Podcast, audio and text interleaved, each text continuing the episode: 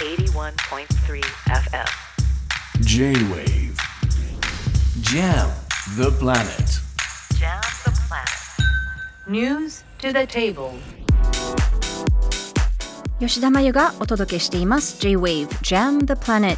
続いては最新ニュースにフォーカスする News to the Table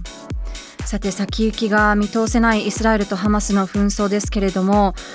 イスラエルから連れ去られた人質がいつ解放されるのかっていうのは大きな問題として注目されています。そこにですね最近仲介役として名乗り出ているのがよく名前が最近出ているカタールという国です。サッカーファンの方はご存知かと思うんですけれどもドーハの悲劇で知られるドーハが首都で国としてはペルシャ湾に面して秋田県よりも少し狭いぐらいの国土で人口は300万人ほどの小さな国カタール。こが今なぜ注目されるのでしょうか。カタールの大学で客員研究員も務めたことがある日本エネルギー経済研究所中東研究センターの堀抜浩二主任研究員にお電話でお聞きします。堀抜さんよろしくお願いします。よろしくお願いいたします。まずですねあの今週バイデン大統領がホワイトハウスでカタールの元首でもあるタミム首長と会談をしましたけれどもそこで人質の解放に向けて協議もしたとなぜそもそもアメリカはカタールと対話をしているんでしょうか？はい。えーと、アメリカにとってですねカタールということ国はあの国家安全保障特に中東戦略上非常に重要な国です、はい。でまたカタールにとってもあの非常に小さい国ですのであのアメリカのようなですね大国の後ろ盾を必要としています。双方が安全保障という関係においてまずあの一番重要な関係を持っているということがあります。えーまたはですねあのいこれまでもですねアメリカとそのカタール、まあ、経済ですとかエネルギーさまざまな関係で、えー協力をしてきましたが、あのアメリカのその中東戦略においてカタールというのがですねあの特にいろいろな国あのアメリカがですね、はい。えー直接対あの対話ができない国例えばイランですとかうん。そういった国との、えー間を取り持ってくれる国として、まあ、非常に重視されています。ですので、えー今回あの、まあ、イスラエルとそのガザあの衝突に関してもあのアメリカも非常にえー関わっている国ですので、うんまあ、カタールにですね手助けを求めている、まあ、相談をしているそういう構図があると思います。なるほどそもそもカタールってなぜこのようにこの仲介役っていうのを積極的に勝て出ているんでしょうか？はい、あのー一言で申しますと、小国のその生存戦略の一環として、はい。えーこういった仲介外交というものをですね行っているんですね。あのーまあ、なんて言いましょうか、いろいろな国ですとか、例えばハマスですとか、あタリバンですね、えーアフガニスタンのタリバン、そういった組織ともですね関係を持って、えー何か問題があったときにですね、えーその問題、紛争ですとか、対立の仲介をする、うん。そういったことによって、まあ、世界ですとか、そういったその仲介を依頼した、まあ、国、アクターから、まあ、信頼を得てくるというふうに考えております。でこういった信頼をですね、まあ、重ねることによって、えー万が一カタールがですね何か大きなトラブルに、えー巻き込まれたときにはですね、まあ、助けてもらおうというふうに、あの思っておりまして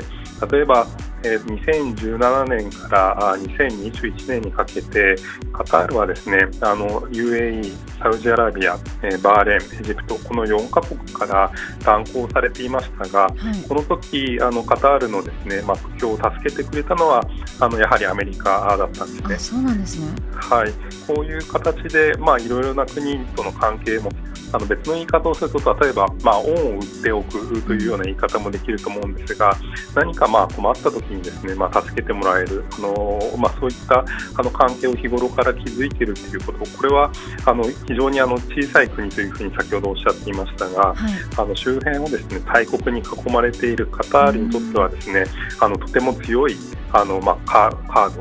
ドとなってるなってるというふうに思われます。なるほどでもそもそもあの特にこのザガザ地区の問題っていうのはこう非常に複雑で歴史も長くて仲介っていうのはかなりこう難しい問題だとも思うんですけれどもこう一般的にはあのどうやって今まで国同士のごたごたを仲介していたんでしょうか？はい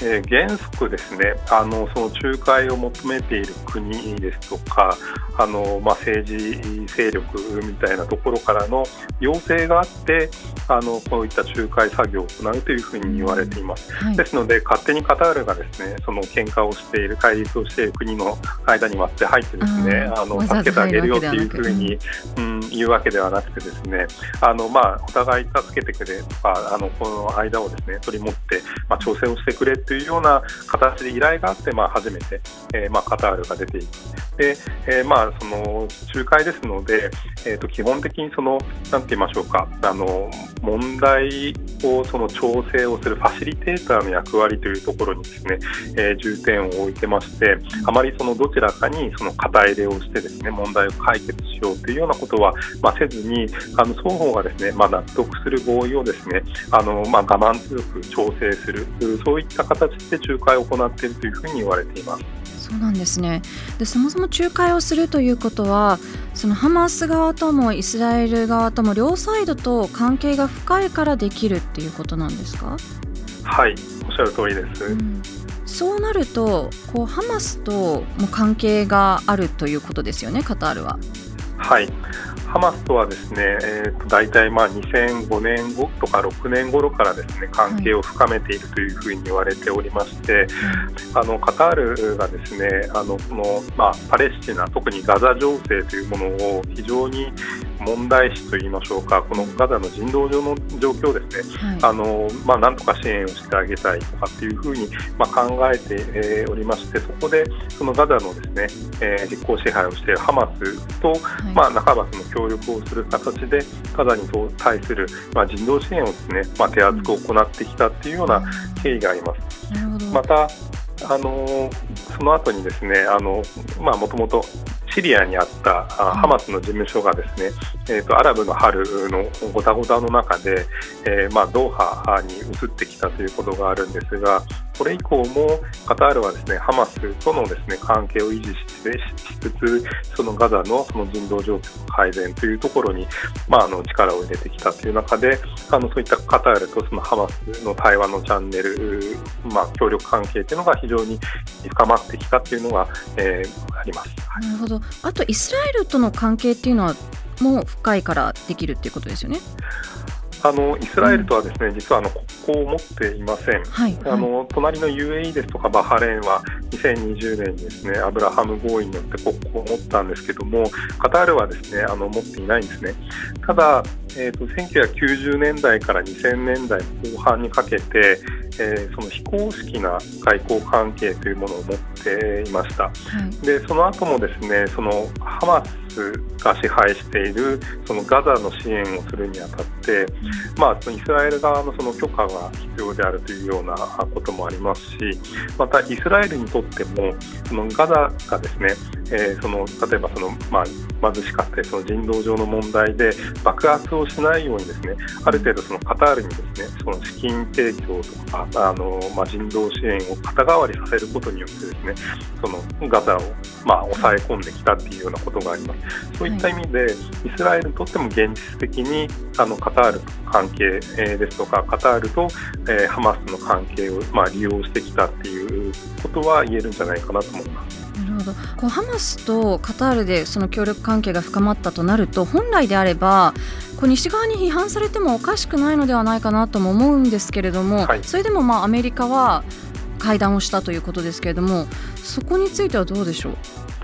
はい、あのおっしゃる通り、あのカタールに対する批判、特にその、はい、まあ一般的にその国際社会がテロ組織とみなしているハマスとですね、えー、そのまずまあ関係深い関係があるということに対して非常に大きなあの批判というものがあります。ただ現実的にですねハマスとその交渉のチャンネルを持っているのはカタールだけですし、まあ、あとエジプトもありますけれども現時点で特に人質解放の問題で影響力をですね、まあ、行使をできるのは、まあ、カタールでであるというですねそういった現実いうの前に、やはりそういったその、まあ、あのテロ組織との関係を持っているとかっていうのは、まあ、一旦ですね、あの脇に置いておいて、アメリカもそうですし、その他のその国際社会もですね、今、カタールと、まあ、特にこの、まあ、人質の解放というものをめぐってですね、はい、あのまあ、期待をかけているっていうところが現実なんだと思います。なるほど。ちょっと時間も迫ってるんですけど最後に一言お伺いしたいのがそれでもやっぱり停戦まで踏み込んだ仲介っていうのはできない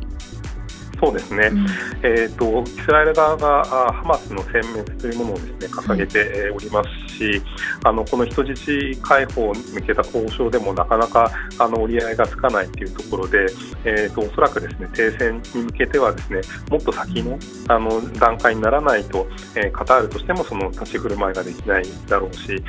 まあ、イスラエルとしてもですねそこまではまだ要請してないんじゃないかなというふうに考えております。